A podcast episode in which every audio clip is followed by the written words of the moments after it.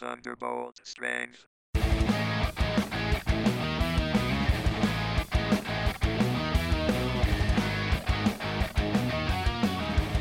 Welcome to the Thunderbolt Strength Podcast. This is Bryant Hankins, and I have my co host Molly Hey, Bryant.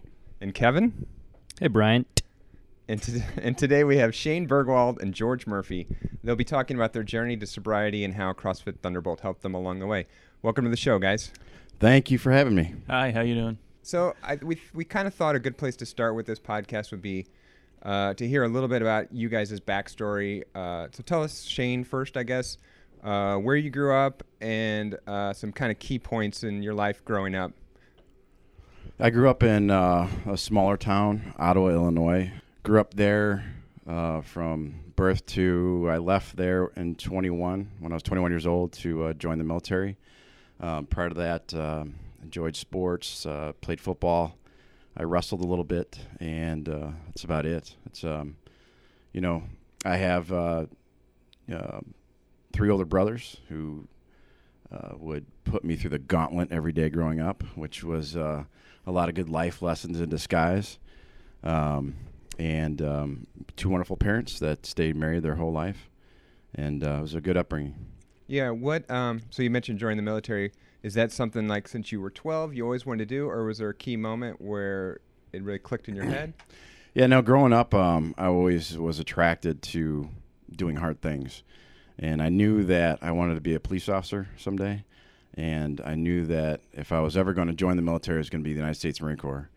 And um, that's kind of what I gravitated to. And uh, I went to uh, college after high school. I went to the community college and uh, did well there and just didn't, I I wasn't finding enough challenge. And I was kind of just tired of school. So that's what I kind of guess made me uh, join that at that age, 21. And was the military what you expected? I mean, did you went into it with a certain mindset, and was it what what you were expecting? Yeah, um, I, I I just uh, have this feeling that everyone should serve. You know, if you're physically able to, I just think that we owe it to uh, us being uh, Americans and all the, the great liberties that we we have. I just think that everyone should. Yeah, and there are some some countries that have that. I'm like Israel's mandatory military service for everyone, and Yeah. So I just kind of always had that calling um, to give back for all that America has given to me, and so um, I I knew I wanted infantry, and uh, I knew that if I was going to go in again, I want that challenge, and um, uh, so that's what I did. I enlisted for uh, 1998. I enlisted in August, and uh, I enlisted for what's called the 0300 open contract. And so what that means is um, after uh, basic or boot camp, I'd go to the School of Infantry, and I'd go to the School of Infantry is split in half. It's uh, Marine Corps Combat Training (MCT) is for all non-infantry Marines, and then ITB Infantry Training Battalion is for all infantry Marines. So you go there and uh, you go through some training there, and then you get to choose, or I guess you get to l- write down your three top MOSs, military occupational specialty, which ones you wanted. And so you could choose from 0311 rifleman, 0331 machine gunner, 0341 mortarman, and 0351 anti tank assaultman. And so that's what I did. I, I chose um, my top three, which is 0331 machine gunner, and then 0311, and I don't remember what my third choice was, and I got machine gunner. What made you choose machine gunner? Uh, I don't know. I think it was uh, maybe the scenes from Rambo or something. Yeah, just want the Or- heaviest one. Yeah, or you know, the and and the other thing too is how how difficult it was. If you look at uh, the statistics in Vietnam, I think the average lifespan of a machine gunner was around uh, 12 or 16 seconds after they opened up, um, and uh, so it was just one of those things where um, I I took a lot of pride in knowing that I was the support for the movement, and so you know being willing to carry the extra weight, the extra equipment, to go there to protect uh, the riflemen, to provide that that cover fire for them. Um, yeah, that's what I was drawn to. yeah. And then, so you, where were you on September 11th, and then how did that change the direction of where you were heading in the military? Uh, I was in the military on September 11th, and uh, I was um, attached to First Battalion, Fourth Marines Scout Sniper Platoon. And I'll never forget, I was sitting on my uh, on my ruck, my pack, and we were doing um, urban operations. We were doing uh, to get SOCX qualified, uh, special operations capable. Uh, we were doing our TRUEX stuff with uh, it was uh, my Scout Sniper platoon, Force Recon, Radio Recon, and Battalion Recon, and we go out and we do green side operations and black side operations. Black side operations are termed for urban terrain. And so I was waiting for a, a bird to come in, um, the CH-46, to pick us up, and we were going to get transported out to a city and do some military operations in urban terrain. And I just remember sitting there, and it was waiting for the, you know, it's always a hur- hurry up and wait drill, and so we're waiting on the the bird to come in, and I hear um, around this uh, CP, um, this duty station, you know, hey, come in here, come in here, and so I see all these Marines running uh, towards the CP, and uh, uh, I seen the images unfolding on the television with the the buildings on smoke, and um, I just remember it was like a colonel had come downstairs, and he just told us, "Hey, start packing up. You know, probably going to be leaving early." So that kind of changed, uh, and we did. We deployed uh, much earlier to uh, go support Operation uh, Enduring Freedom. Yeah, I think that's one of those things where everyone of a certain age remembers where they were at on September. It was sort of like the Challenger explosion. There's those key events where you can always go back and say, "Oh, here's where I was." I mean, I know I was traveling and I was stuck out in San Diego. She was here with Wes, who was very young, and it was like I couldn't get back, and all the planes were grounded. And I think everybody has that story in their head of like where they were at that time and how it was a big change from reality before. Yeah, it changed everything and put the world back in perspective for sure. So that when you deployed after that, was that the second deployment? Um, that was that was my second deployment. I did uh, another one prior to that during peacetime, uh, prior to 9/11. Um, so yeah, this is uh, my second deployment, uh, which we're speaking of. Was that straight to Fallujah then? No, that was my third deployment. Fallujah was my third Ah, okay. deployment. My second deployment was uh, uh, in support of uh, Operation Anaconda in Afghanistan, and then uh, we also I was in um, Operation Edged Mallet in Africa during uh, post 9/11. Awesome. So speaking of 9/11, um, George, going to take it over to you. Where were you on 9/11? I was in my senior year at SIU Edwardsville, and I was in my apartment, getting up, getting ready to go to class for the day, and uh, turned on the TV and saw what was going on. And obviously, they had canceled classes, and I, re- I remember just sitting there for hours, just staring at the TV, just couldn't believe what was going on. So Pretty shocking time. yeah. So go ahead and give us your backstory then. So I grew up on on a farm in central Illinois, just south of Springfield. Um, very very small town. Um, had worked on the farm like through my whole childhood and through high school, and had planned on probably just working on the farm. Um, but like everybody else in our family, we all went to college, so I did. Uh, ended up going to SIU Edwardsville mainly because they offered me the biggest sports scholarship for track, and uh, studied plant and soil sciences basically. And uh, let's see, junior year, I met Latrice, my wife, and uh, she actually ran track for SIU Carbondale at the time. And so once I graduated, then I uh, decided to go to grad school at Carbondale and started studying soybean pathology and breeding. Um, basically, just keeping it in the ag.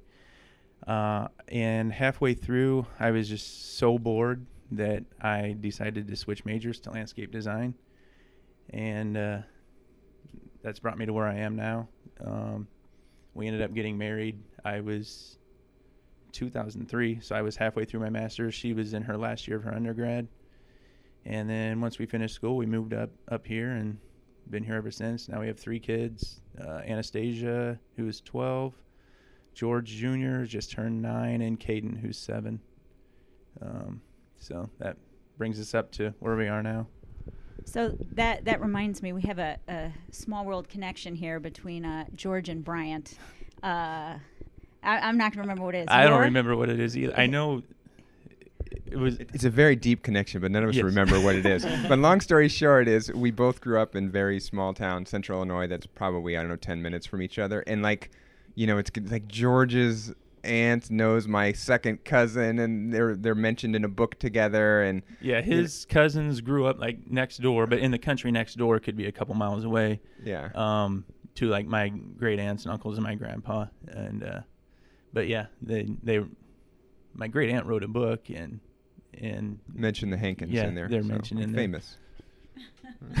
uh, I'm Central Illinois famous. Uh, wasn't your dad like the mayor of the town my you grew up? my dad is the mayor of Virden. Uh, it's a town of what is it, like three thousand people. nice. So Uh. you're like royalty down there. well, this has all happened since I moved away. So Yeah. How do you feel like growing up in Central Illinois shaped who you are today, um either shaped or didn't shape or didn't shape? Yeah, either way, you can take Um, it either way.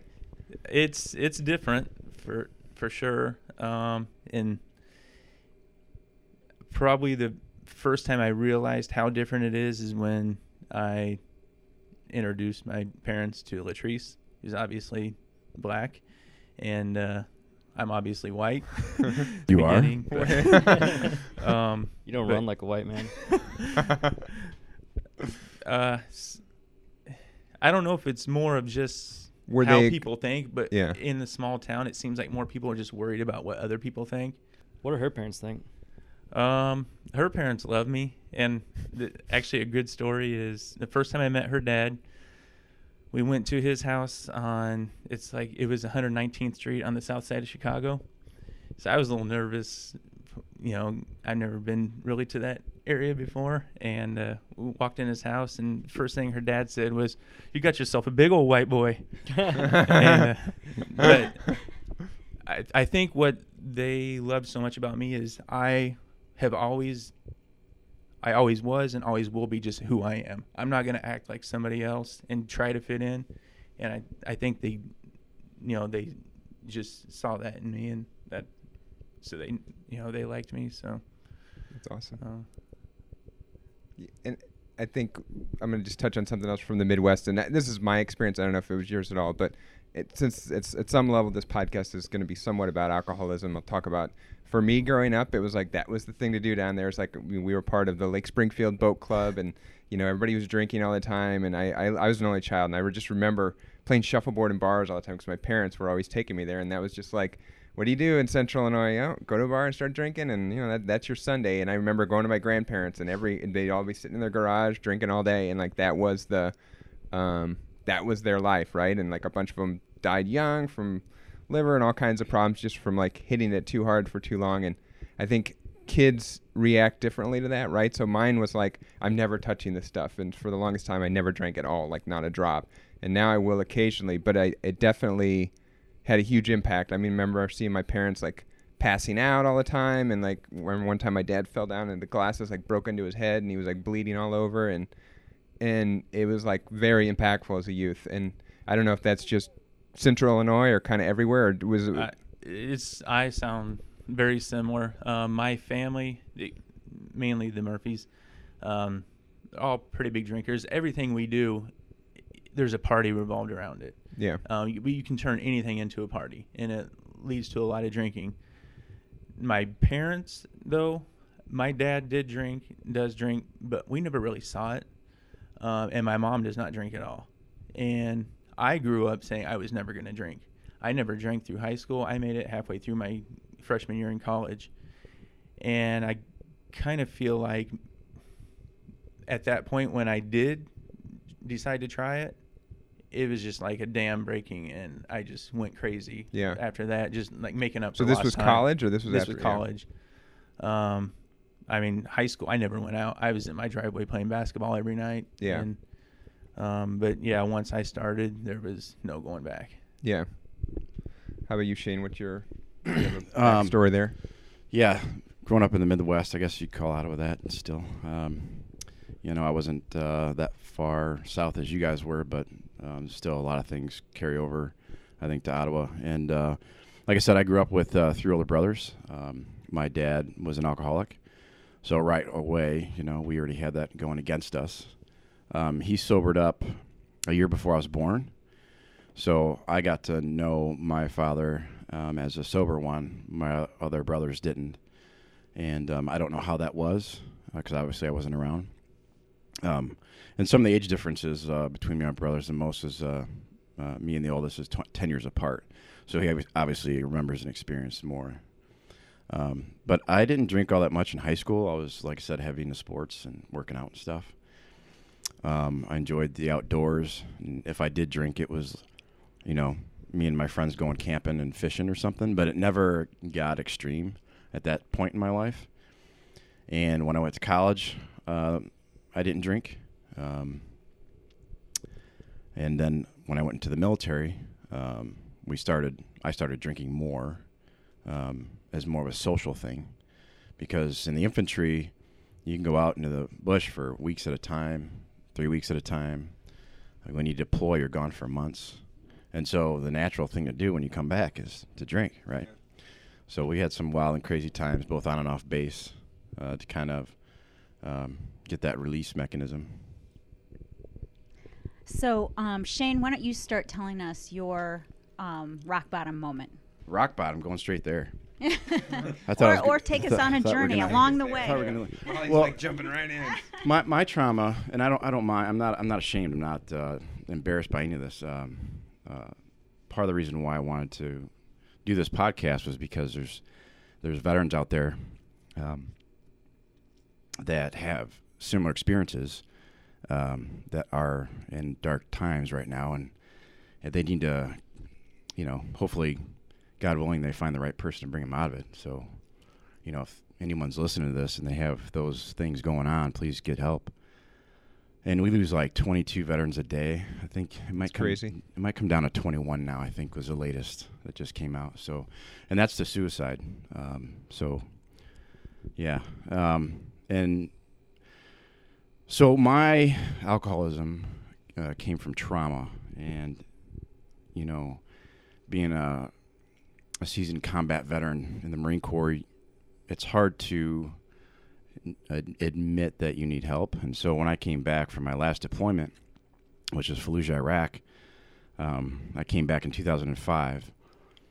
And I thought I had all the answers, and everyone kept telling me that you're not the same person. And that's understandable going through what I went through, and it wasn't my first go around overseas. And so I ignored what everyone else was telling me. And I, for 10 years, um, tried to avoid the hurt and the suffering that I was having inside with some of the things. And just to kind of set the setting, um, for those that aren't familiar with the battle in Fallujah, it was called uh, Operation Phantom Fury, and uh, it kicked off in November of 2004. And the high value target inside the city was Abu al Zarqawi.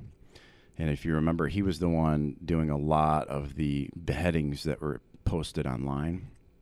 And he was the one that was in charge of Al Qaeda in, in the larger Iraq theater. And he was operating, operating out of Fallujah. And Fallujah was pretty much bypassed during Operation Iraqi Freedom. It was bypassed because of geographically where it's located, but also it wasn't. Um, if I remember correctly, the generals wanted a shortcut, or they wanted to bypass some things to get to Baghdad in a rush to topple Baghdad. Because if you cut off the head of the snake, generally then everything else falls. And I think that's the strategy they were going for. And even when Saddam Hussein was in charge, he had a hard time controlling Fallujah. Fallujah is also known as the city of mosques because it has the most. Um, and it was just always this different type of city that was hard to be ruled for whatever reason. And uh, I'm not going to get into the the Shiite uh, Sunni issues, um, but that also had come into play down the road. So, in November of, and I'll make this brief, but in November of uh, 2004, um, we everything was aligned uh, politically and militarily to go into Fallujah and try to get Abu al Zarqawi. Um, and there were, according to intel, there were four to 5,000 insurgents massed in the center of the Jolan district. And they had plenty of time to fortify and set up um, IEDs, which is a improvised explosive device, and VBIDs, which is vehicle-borne uh, improvised explosionary device, where they could drive into let's say, a Marine patrol and detonate it. And um, the size and scope of Fallujah is the city of Aurora times three, to give you some scale. It's a good sized city. Yeah, it's about uh, 600, a little over 600,000 people, and it's urban. Yeah. So everything is door to door. And the construction of these houses made this fight unique because there were these walls in these houses, uh, both exterior and interior walls, that were three feet thick of concrete, rebar, and m- brick. And it acts as insulation over there. So it keeps the cold in and it keeps the heat in. And so it made the fighting even closer than what it maybe could have been Right. because I mean, I remember seeing 50 cal machine guns going off and it not really penetrating through that exterior wall of the house. So, what the insurgents were doing, and we weren't fighting Iraqis, we were fighting uh, insurgencies. We were fighting Iranians, Chechens, Syrians, anyone who wanted to come to the, you know, the cause of the fighting the infidels. I mean, we saw other people from other nations there as well and I, the reason why I know this is because I had an interpreter with me, Yeah. and he could um, understand their dialect. And so at the time were a lot of the civilians gone, so it was less of you had to worry about civilians kind of getting in the way. Yeah, uh, uh, they, our our command, um, and not the command that I was in, but whoever the generals were at the time, um, the commanding officers were at the time. I'm sure um, had a part in it, but there was preparatory things that were set in place. I remember uh, they had an army psyops team come out with the Humvees and the big loudspeakers, and in Arabic they would announce to the city that on a given date and time, Marines are going to come in here, and if you're here, you're going to be declared hostile. So it wasn't a surprise invasion at all. It was very like, "Hey, we're coming," kind of thing. Yes, and, and it wasn't a surprise because we wanted to limit civilian casualties. Um, they, I think they also dropped leaflets too, as well. Okay. So there was an informational campaign that was going out there. Um, so to try to subvert, and then you go into the um, issues of ISIS, or excuse me, of uh, Al Qaeda, uh, the insurgency using um, humans as shields. Sure. So we wanted to try to limit that as well. Um, so going back to the structure of the house, it made the fights close. We had to be into the same room as each other uh, to shoot one another. Yeah. Um, and so when we kicked that campaign off, that, that operation off in early November, um, we were fighting all the way up through into December. We're still having issues. And, you know, we killed about 2,300 and detained another 1,000, I think are the numbers are close to. And in doing so, we took some casualties. And um, so some of that is still tough, you know, for me. I have a lot of um, survivor's guilt that I'm still dealing with, and I, I talk to people all the time about it. Um, you know, now I go to the VA. Uh, before I, I wouldn't, and um, I recently got back in touch with uh, my company commander, uh, who's uh, he retired as a major, uh, Brian Shantosh, and um, it's been really good uh, to talk with him. We talked for a little bit um, over the phone a while back, uh, about an hour or so, and he kind of brought things back into perspective in a good way. Um, and he p- kind of put the onus back on me about some things and um, really kind of helped me compartmentalize number one, the injury, and, and two, the recovery. And so, um, yeah, so getting back to the point, I came back in 2005 and um, I started to try to. So, what I was doing inadvertently, I didn't even know what I was doing, but I would try to occupy every second of my day. Mm-hmm. So, if it wasn't work, it was college. I went back to school when Yeah. I came back. Um, and it affected personal relationships. And if I had free time, I was drinking. Yeah. And so, you know, I would be fine if I could occupy every moment of the day until my head hit the pillow. It's one of those things where I'm going to stay really busy so I don't have to think about it, kind of thing. Yeah, to try to suppress that um, on a daily basis. And always dreading that time when I had to go to bed. Yeah. and I knew my head was going to hit the pillow because how do you then occupy that time? Right. And so drinking helped me just pass out. Yeah. And um, it was a kind of a weird thing because I was staying f- functional in life on the professional aspect, not the personal one. But in the professional aspect, I was never late for work. Yeah. I performed well at work. I was a straight A student, both in undergrad and grad school. Um, it was just those moments when I had free time. After I finished school, um, and my job changed, I went into investigations. I had more time, more free time, and so this is obviously all before I started or tried CrossFit, and then I was drinking. So I worked two to ten shift, and so every night I'd go home on the way uh, home and stop at the Casey's and pick up a case of beer, and I would drink all of it every night. Um, m- most of my nights were spent still drinking till the sun rose, and then I would pass out, get up, shower, change, go to work. And so, were you like completely functional at this time, or was it starting to creep out? Like things were ha- starting to slip? Or Yeah, no, it, it was, was- affecting relationships. Or Yeah, relationships my were always not good um, because I wasn't dealing with my issues like I should have been, and so I lost a marriage because of it, um, and um, I probably could have lost my the relationship with my daughter uh, if it continued down the road it was going down. So everything leading up to November 11th um, is hard for me because it's the day of my ambush. Um, and to be real brief, um, we on November 11th, 2004, we were our operations changed just a little bit in the way of our formation of attack, and so we had to attack from north to south these blocks in Fallujah. The problem is around these houses have six to eight feet high walls around the yards of the houses, and they're just as thick as the walls inside the house.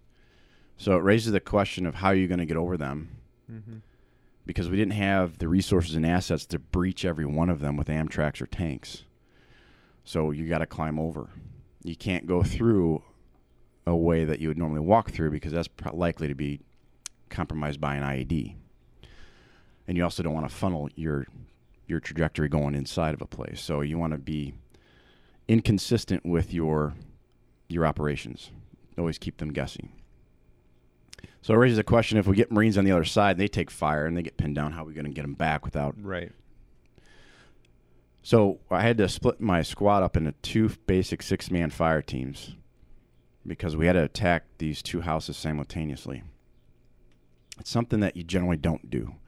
You like to keep a squad together because they it augments each element within the squad. It's organic. You have an, uh, a recon element, a support element, and an assault element. So you split it up, and now you just have those in a smaller Right. man teams.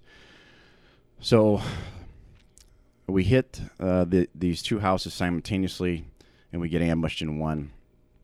And um, one of my uh, team leaders got shot through the face with an RPK machine gun. Uh, his whole lower jaw uh, was pretty much gone. One of my anti-tank assault men got shot through the chest, had a sucking chest wound. Um, we had multiple people, Marines that were fragged, including myself, um, by whether it be fragmentation from a grenade or or round. Um, and that same morning, my lieutenant was shot and killed by a sniper that we had to go retrieve. So my squad, due to combat injuries, was cut in half that morning. Thankfully, everyone in my squad lived. Uh, we got them. Um, I remember we were putting the quick clot in one of my Marines' uh, face that got shot through the face. And you never do that because it's going to seize the airway eventually. But the volume of blood he was losing, it was like turning on a water faucet at the Mhm. rate. And- And so I just thought, well, we got to give him a fighting chance, if anything. So we started packing quick clot in his face, and he eventually seized. But Bravo Surgical came out in enough time, gave him emergency trach, and uh, got his airway reestablished. And he's still alive, thankfully. My lieutenant, on the other hand, was shot and killed by a sniper. So, um, you know, just that was one morning. You know, that was just one morning, and um, I was there from November all the way through May of 2005. A lot of a lot of hard times, um, but it, you know that's combat. Right. So trying to unpack that is difficult when you come back to the United States. And um, at that, I'm I'm hoping there's a lot more resources uh, devoted to veterans now. Um, but when I came back, it was a joke. Um, I remember I got sent to medical, and I sat down with a Navy doctor for five minutes, and they they you're good to go, and they stamped my service record book, and I walked out the door. Right. Um, that wasn't the case. Uh, that was not good. Yeah, I mean, it seems like it, it sounds like you're starting to experience this now. Is it's one of those things where it's like talking about it is help. Like the your gut instinct is to like shove it down, right? I don't want to think about it, but it sounds like talking about it's helpful. But I assume at the time it was sort of like nobody wants to talk about it, or kind of like man up, we're not talking about this, or Yeah. right. I mean, Yeah, I mean my um, my recovery's been so great so far. Um, before uh, starting CrossFit, before getting sober and all that, there's no way I could have talked about this and stayed relatively, you know, keeping my emotions and everything, Sure. you know, kind of intact. There's no way I could have, you know, talked about that. I'm much better handling it. Uh, it's you know getting better over time, and I think it's going to reach even a higher plateau of recovery once I'm out of law enforcement. I picked one of the worst possible jobs to get into when I came back from the military. And sort of because you're like reliving some of those scenes. I mean, they're they're obviously not the same, but similar enough where you're going into a house, weapons drawn, kind of thing. yeah, uh, one one of the number one thing is the hypervigilance. Yeah. So you always have to, you know, be aware of your surroundings and, you know, the, play the what if game. What if I get a threat around this corner? What if, and then you're always responding to emergencies. Um, you're always seeing people at their worst. Mm-hmm. Um, you know, uh, I'm still going through traumatic events. Um, I, for a quick example, was responding to a homicide in another town where I used to work as a law enforcement officer. And my backup was far away, and I dispatch reported that the female started losing or lost consciousness and, and may not be breathing now. All I know is that there's a shooter um, potentially still on site, and that there was communication established with the shooter, and dispatch told that person to not have a gun in your hand when the police show up. Um, I asked for the status of my backup. They're still a ways away.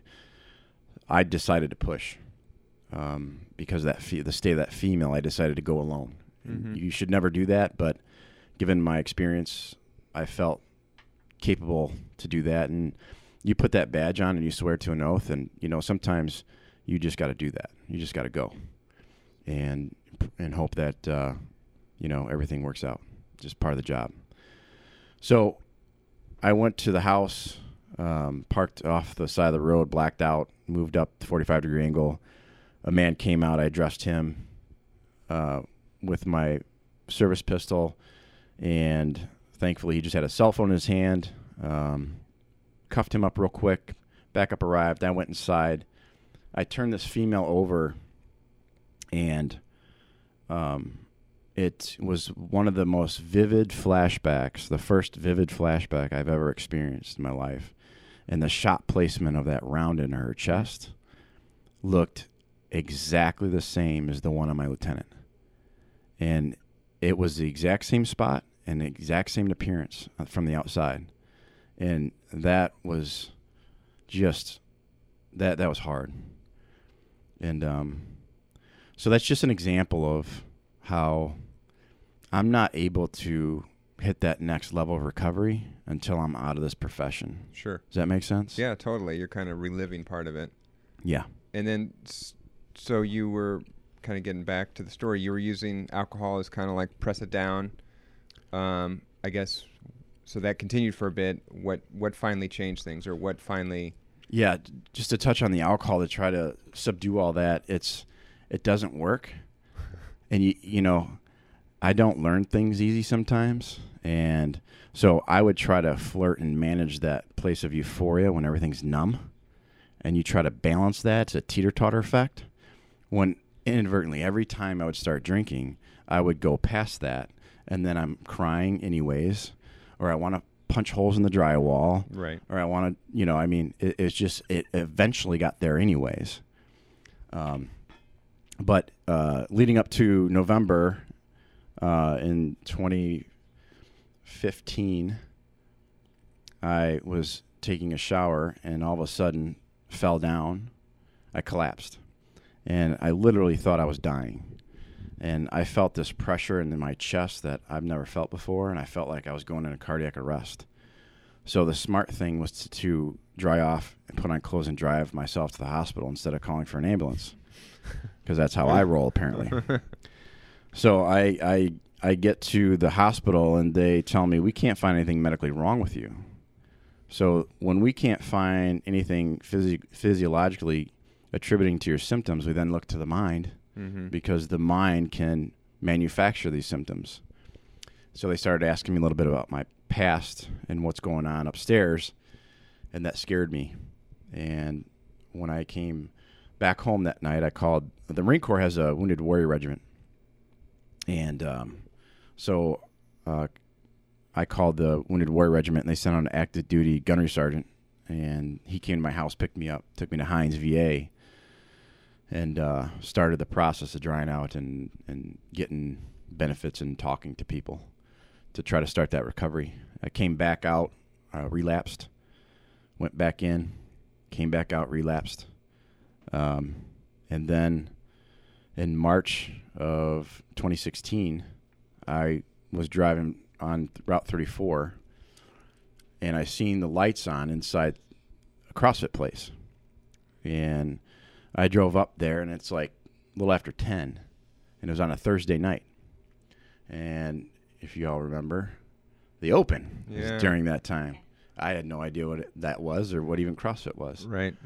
And I ran into two people, um, and uh, Justin and Andrea, and uh, they had that Thursday night throwdown, and everyone was already gone. It was just them two there, and I talked with them, and shortly after that, started training at Thunderbolt CrossFit.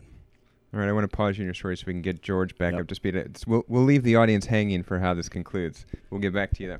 So, college was kind of for you, you know, when you said kind of the dam broke, and then for you, was it I'm using alcohol to have fun, or did you feel like it was similar to Shane? You're like bl- covering up some trauma or something, or what? Um, unlike Shane, I really don't know why I started drinking so much. Um, Because it tastes so good. uh, college is kind of a blur.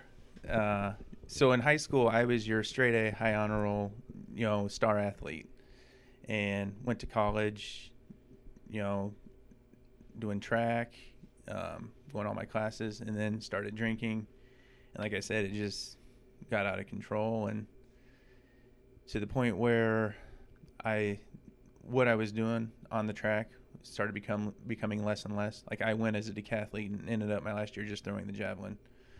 Um, my grades didn't really suffer. I s- still managed all A's and B's through college, but I was skipping so much class. You know, you quickly figure out that you don't need to go to class to to get good grades, and it just it wasn't really me. But I was always really shy and had a hard time like approaching people or anything and so many people told me they thought I was just a, an uptight snob, and it really I was just I was so shy. yeah. And what I found out with alcohol is I could quickly become the life of every party, and and, and we partied and partied, and so I, I mean got through my four years, and then went to Carbondale, and I think that's at the point where then it was less mo- less of a social thing because I was a grad student didn't really know uh, too many people there. Other than, like Latrice and I, you know, we're, we got married in my second year there, so it was basically just the two of us. Um, so I found myself, you know, just drinking alone sometimes, and Carbondale is a great drinking town. it, yeah, it was toned down by the time I got there, but um, I would, then at that point I would just find ex- excuses to drink, or I'd, I just felt like drinking, so I would drink, and then uh, after school was done, we moved up here. You know, we were both working. Um, we got to the point we just bought our first house. Latrice was pregnant with our first, and then all of a sudden, within the six month period, we had both lost our jobs.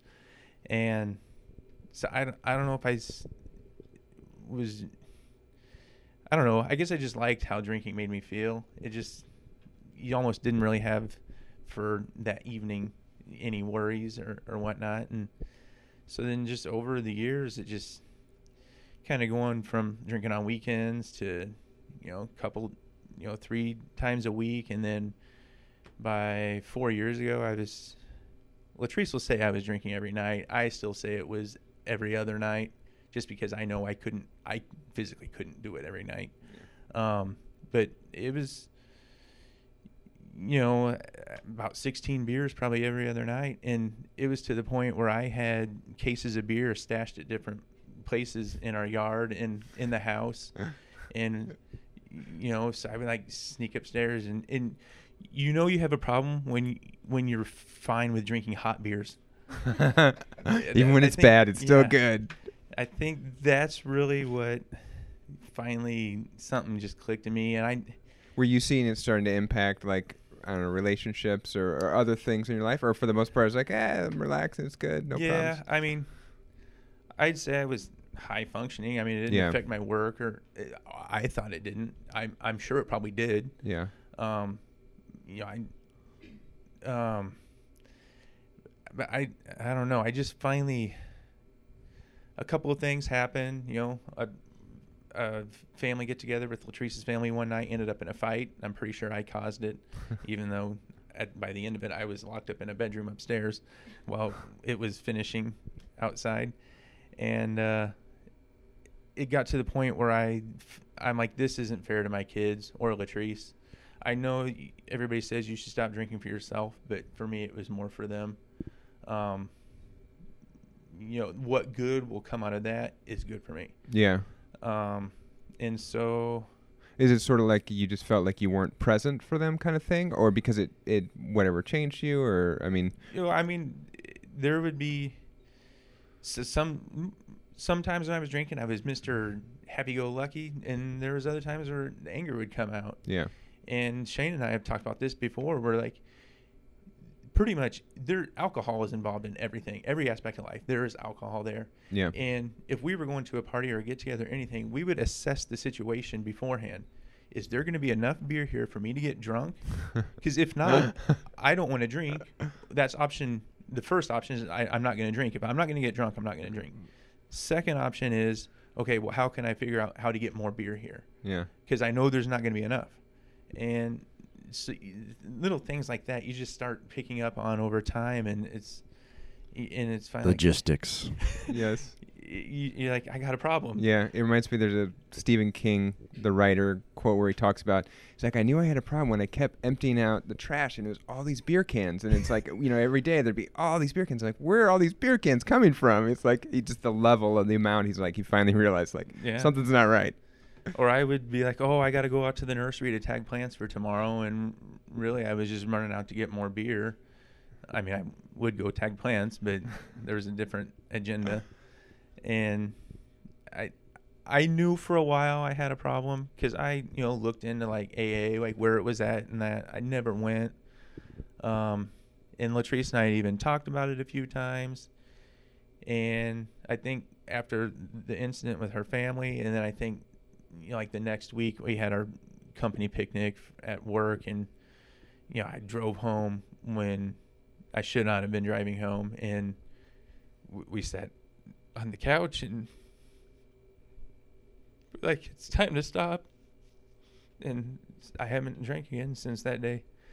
Um, I'll I'll open up that I have this app on my phone. That's what I was going to ask is how many, so I how many days started it's been. I started this that day. It was August 30th, 2014. So it's almost 4 years. wow. 1408 days. Drinks not consumed 9514. Wow. Money saved. This one's a little sketchy because the lowest amount it would let me put in is a dollar per drink and beer obviously doesn't cost a dollar per drink, but it says $9,500. Wow. Here's the big one. Calories saved 980,000. yeah, 10. for real. So I want to add something from my perspective um, as someone who has alcoholic family members or family members that I think are alcoholic. Um, that's their decision to make, but um, also what's saved is the, your presence in the family, and I think it's the same for you, Shane, because I can speak from experience of that being the um, person who's wondering where did that person go? Where are they? Why are they not showing up? And um, them not being present for you. So I, I guess the app can't count that, but that's Me- something from my perspective. Yeah. Um, Just a sidebar, real quick. Um, what isn't represented on that app, and I think Molly touched on it, was that you saved your family. I- essentially, Because- because it w- it would have gotten worse. Yeah. And, I mean, and realistically, I don't know how Latrice put up with it as long as she did, because obviously, you never think it's as bad as it actually is, and you might sit here and tell yourself, "I don't have a problem." Odds are you do. Um, I I believe if you've ever gotten to that point where you're like, maybe I should just cut back for a little bit, or maybe I should just take a month off, you have a problem.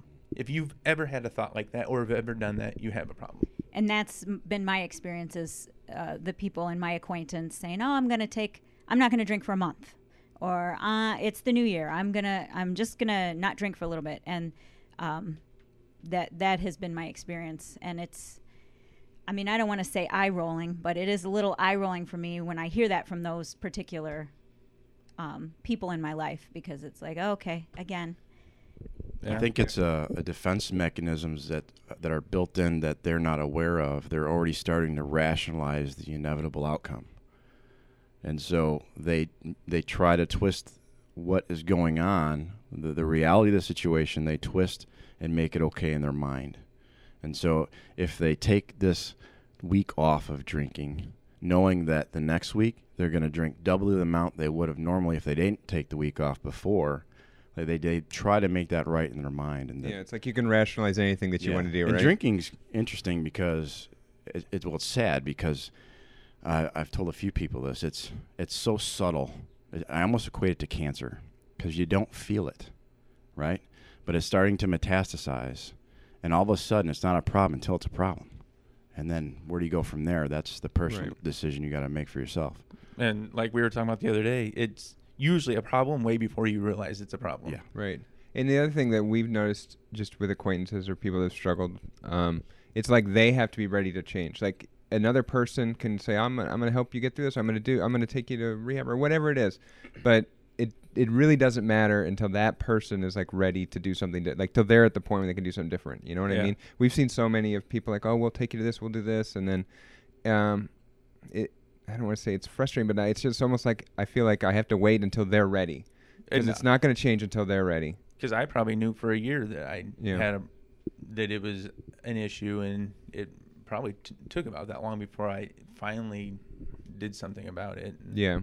You'll know they're ready when they, without any pressure uh, or nudging from another friend or family member, when they individually themselves walk to their vehicle, put the keys in it, start it up, and drive to get help by themselves without talking to anybody about it, that's when you know they're going to be ready.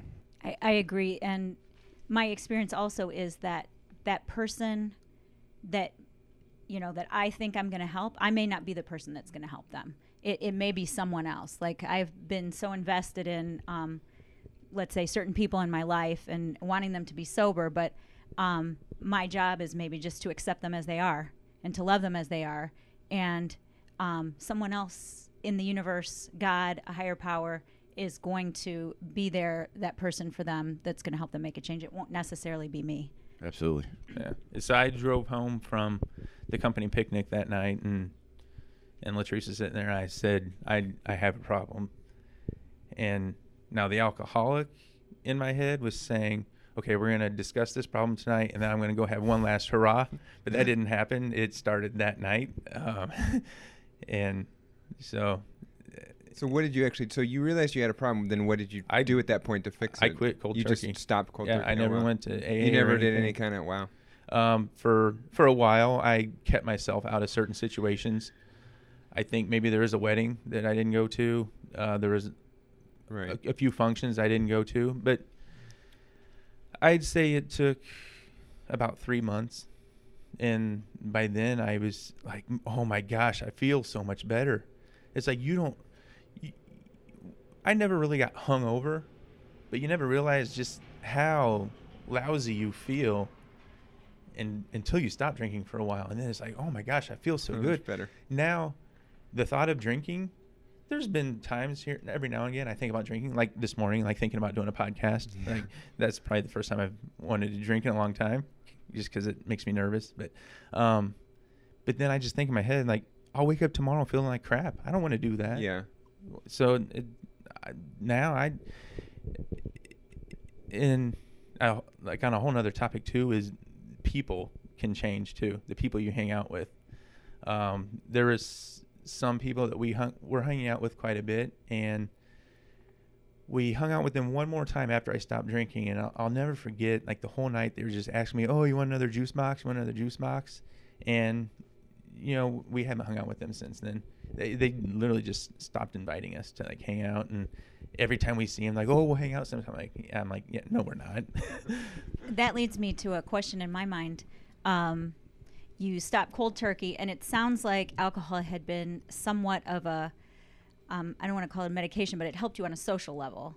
And how did you develop those social skills? Because the George Murphy that we know is this personable guy who opens up, who's honest and and shows up and is there for other people. So how did that develop for you? Um, well, I so I was always shy, but I was always the type of person. Once I finally got to know somebody, I would open up. So I mean, you can probably all tell it took me a while to really to to embrace the George face and and uh, just open up. But um, obviously, with alcohol, it would have been from day one, and you know, it would woo wee. We like we would have been best friends with everybody on day one. But um, Going streaking. um, but so I, and I think just being older and and probably being more successful in in the work aspect of my life has helped me to just become more confident. I think. Um, so I yeah I, I just don't need it anymore. And tell us about how you found CrossFit and how that uh, helped your sobriety or affected it, or So Latrice was doing a, it was a Fit Moms class at the Park district. At the Park District, and yeah. Molly was the coach there. And I think at the time, the class was getting small, and they were thinking about just moving it over to, to Thunderbolt. And so one day they were working out at Thunderbolt, and Latrice was like, "Come with me," because she had been telling me about all these workouts they're doing at WODs and like in Tabatas. I'm like, I would just sit there and nod my head and be like, "Oh yeah, it sounds great." Tabata, uh-huh, honey. I don't. And she, every day she would tell me her workout. I'm like, I have no idea what you're talking about. And uh, so she talked me into coming one day, and I don't remember what we did that day, but I was hooked. Wasn't it Fran?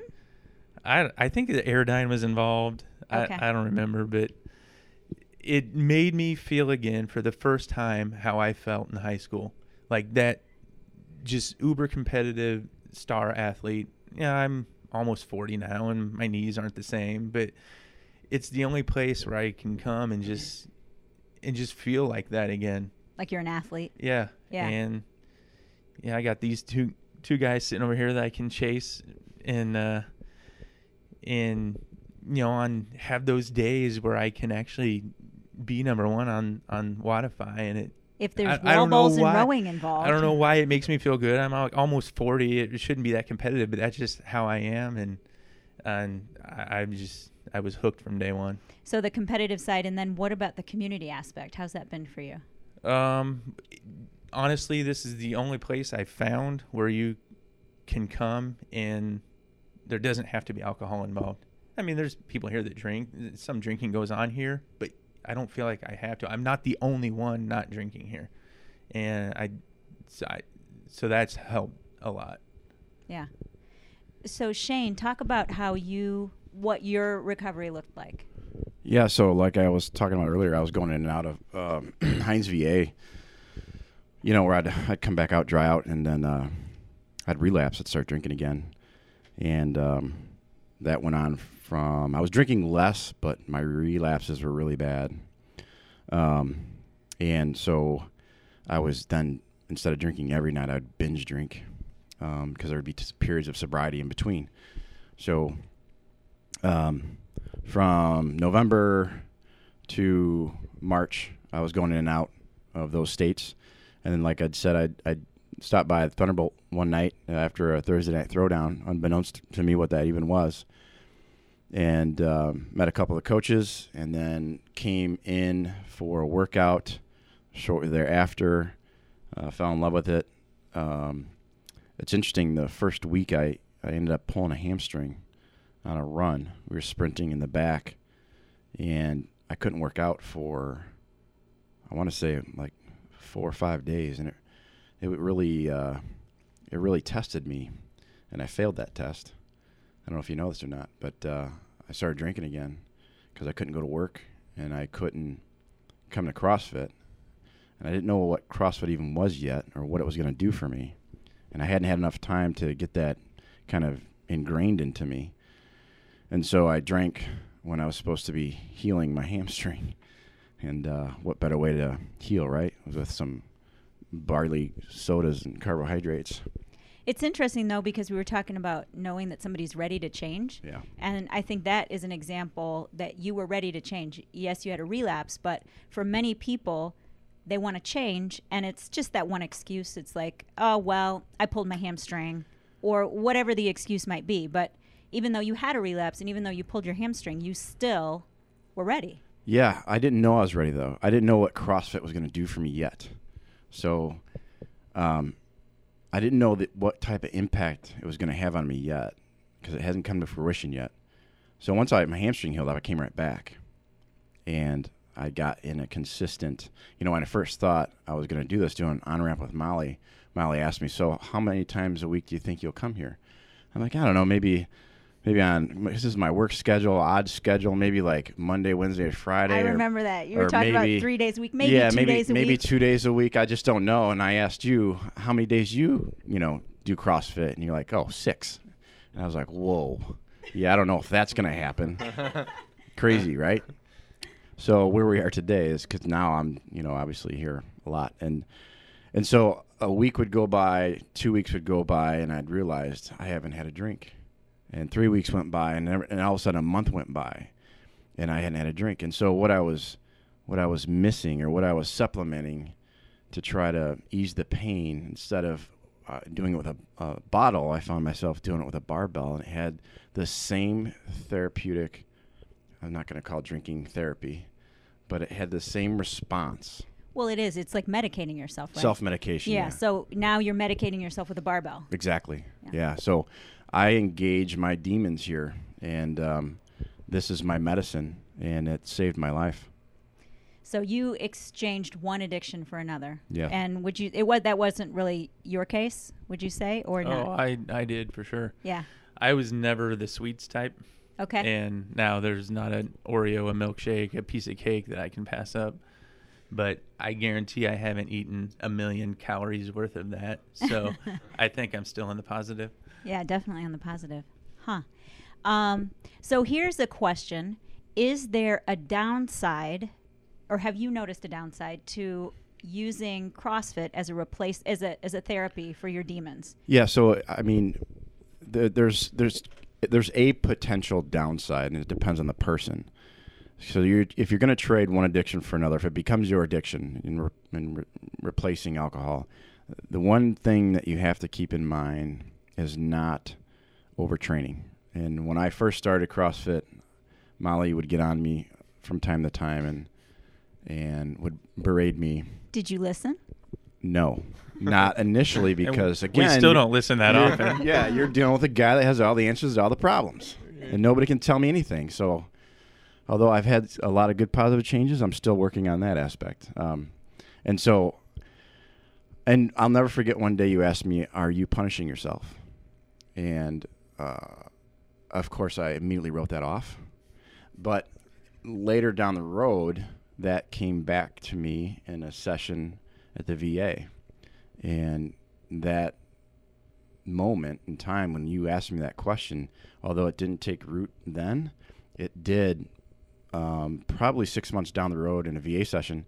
And now I'm much more smarter in how I train, and I've recognized that I was punishing myself.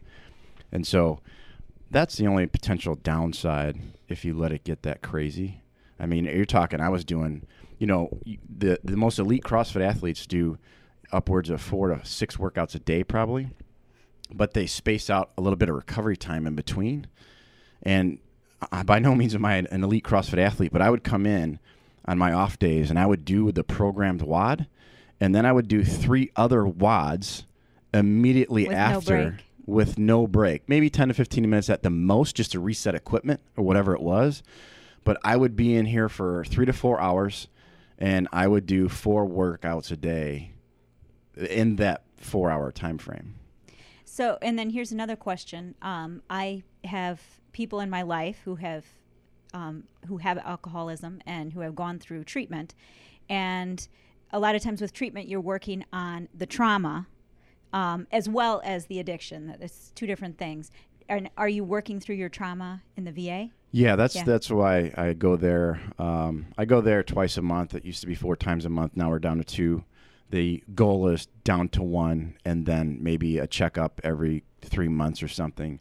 Or if I need some assistance, I can always go back or whatever. But I have a guy there. Uh, he's great, and I've known him ever since he was my first um, therapist, and I've been dealing with him the whole time. So he deals with me um, primarily for the trauma. I've never had to get help for the addiction of the alcoholism, and I attribute that to CrossFit. I never had to go through um, the 12 step process or um, Alcoholics Anonymous or anything like that. I've never had to seek any outside assistance for that. And I know neither one of you did AA, um, but I'm wondering about making amends. Is that something that you guys did? That's one of the steps that people do in AA. Did you ever come to a point where you went back and you thought, oh, this one thing happened. I should apologize to this person um, from my past for something I did when I was drinking? Did anything like that come up? Um, I can't, no, because he's gone. Okay. And how do you work through that? Uh, day by day. I mean, you know, it's uh, I, I feel that I feel that if, if he would have stayed with me, uh, I would have, and as part of, you know, my survivor's guilt. Um, I feel that if if my lieutenant stayed with me, that I would have brought him home too. I brought all my other guys home. I mean, our squad was pretty banged up. I think there was um, nine or ten Purple Hearts awarded to my squad, um, but uh, you know, I just have that. I just have that that feeling that I just know I would have brought him home. The one day that he decided to go with another squad leader, um, and and do certain things that that um, I would have not allowed. Uh, ultimately, I think contributed to um, his fatality. So that's part of what you're working through. That's the hardest thing. Yeah, Yeah. I don't want to get into the specifics. Yeah. because I want to respect him. Um, but I he this was his first tour, and I had many others before. And um, the first three days he was with me, uh, I was I integrated him in my squad as if he was a private or private first class, and I had certain rules: don't wear your rank, don't wear a radio, don't point at anything. You don't point at anything because it's a leadership posture. You obviously don't wear the radio because I'm a sniper. I want to take out your communications, then your leader, or vice versa. And you don't wear your rank, obviously, for common sense reasons. On the morning of going out to attack from north to south, uh, he had his rank on and he had a radio on his back. And when I talked to the squad leader he was with, um, before he got shot, he was standing up, pointing at a window. He wanted the two or three uh, uh, 40 millimeter grenades to go into. So he got shot, killed by a sniper. So now that you're you've kind of gone through this journey, and obviously you're not at the other side yet, but you've made good progress. What would you say to other veterans that are maybe kind of behind you on the journey that that you've learned that's like something that you would want to tell them or anyone that would be listening? yeah, just get help. I mean, it's it's hard in the beginning, um, and and uh, you're going to have to go through some some serious self reflection and introspection. But uh, you know, it's gonna it's gonna be good. At the end of the day, you're to be a much happier person doing. You know, instead of living this perpetual cycle of, you know, whether it's drugs, prescription pills, or alcohol. Um, there's n- there's a guaranteed outcome to that, and it's not good. Um, one of the things that I took away from all this is you don't even have to consume alcohol, prescription meds, or drugs to do it. Um, you can live with the wouldas, couldas, and shouldas, and that's a guarantee to a slow suicide.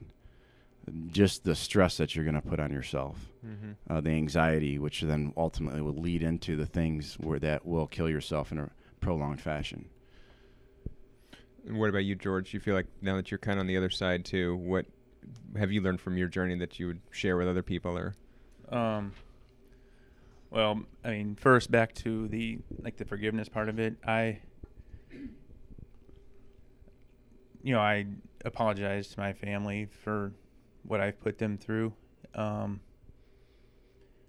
I think for me, the biggest demon I have to live with, and it's nothing near like what Shane has had to go through with life and death situations, but forgiving myself.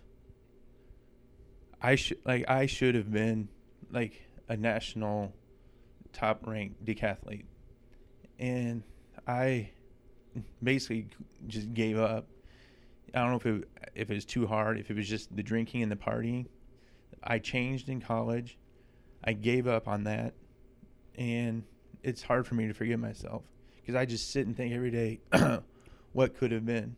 You know, and to most people that doesn't seem probably like that big of a deal, but to me it was. That's who I was, and I changed, and it's because of the alcohol.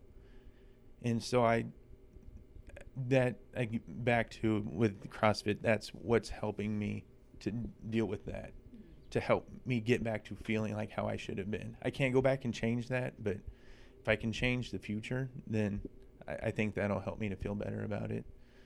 And uh, I don't even know what the other question oh, was. the other question was, uh, I mean, you've kind of touched on it already, but like lessons learned or something you would share with someone else if they were further back on the path than you. Like obviously you you've made progress. Like, um, I mean, I the only thing I could say is just assess yourself. If we talked about it earlier, if you ever feel like you think you need to cut back your drinking or just take some time off, assess it. There's pr- you probably need to take more time off than you think, um, and it's never too late. And there's always help anywhere. You can find help anywhere. Um, did you have this question for both of you to think about? But did you have a friend or a person that you were able to be completely honest with during the time that you were becoming sober? A person who held you accountable or something like that that helped you? Uh, I mean, I always had Latrice, and then my best friend, my roommate for four years in college.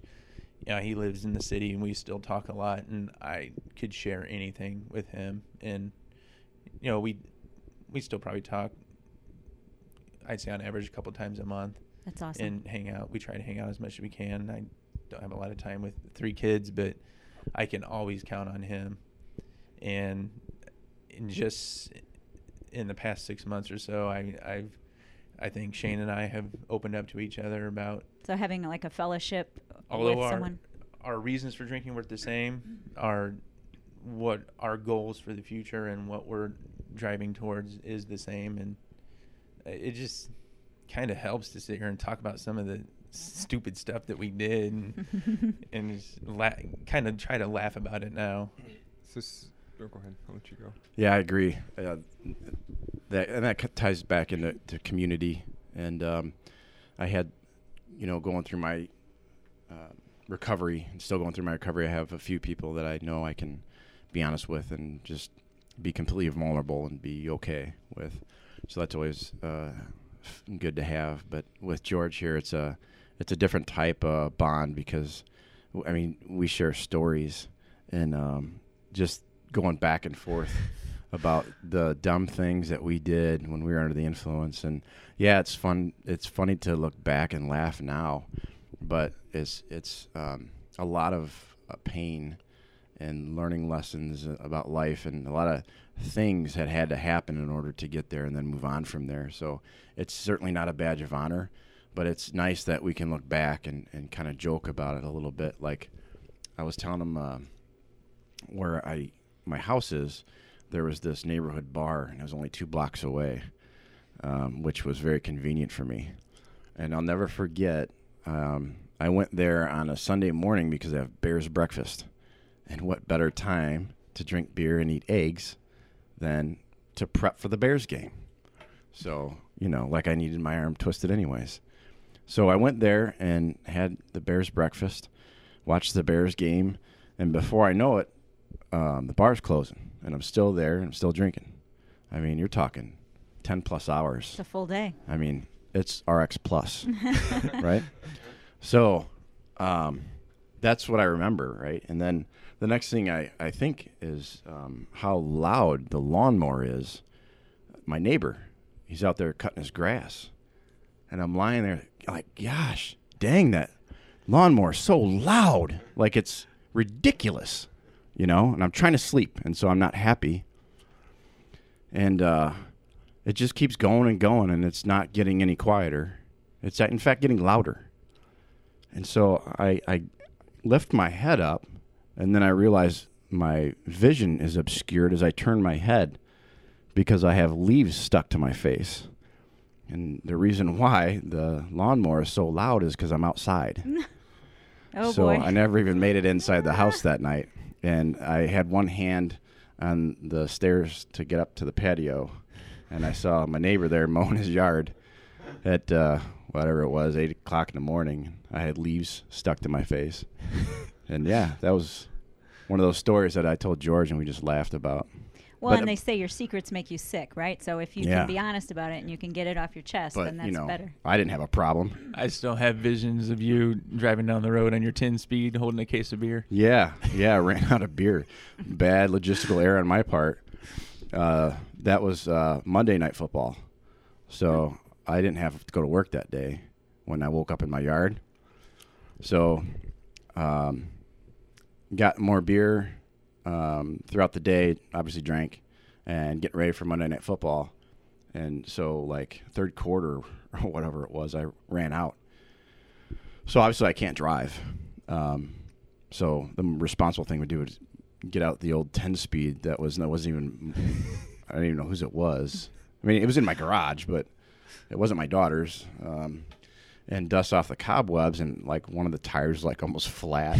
and so I ended up riding the 10 speed to the gas station, the one gas station in town, and and got a case of beer. And it's hard. It's hard to ride uh, a 10 speed like those little thin wheel 10 speeds with a case of beer on one side and it's not counterbalanced with any weight on the other side That was CrossFit before you were doing CrossFit. yeah and so yeah it was a sprint to get back so i didn't miss hardly any plays Um, so maybe we can close with um, if you guys have any idea of resources or things that helped you. I'm going to start as a as a person on the other side, as a person who has um, had alcoholics in my life that have gotten help. Um, I know that when someone in our in our circle really needed help, I personally reached out and I got help from um, a therapist myself, and I went and worked through some of those things and came up with a plan, an idea of what was my job and what wasn't my job, because you can't fix somebody else, right? And so um, the group came together and offered this person treatment. Um, so I would say if someone's wanting to help somebody, that is something you can do first is help yourself to, to go to a therapist, go to a counselor, to go to somebody who has more resources than you do. Um, so that's just from my side.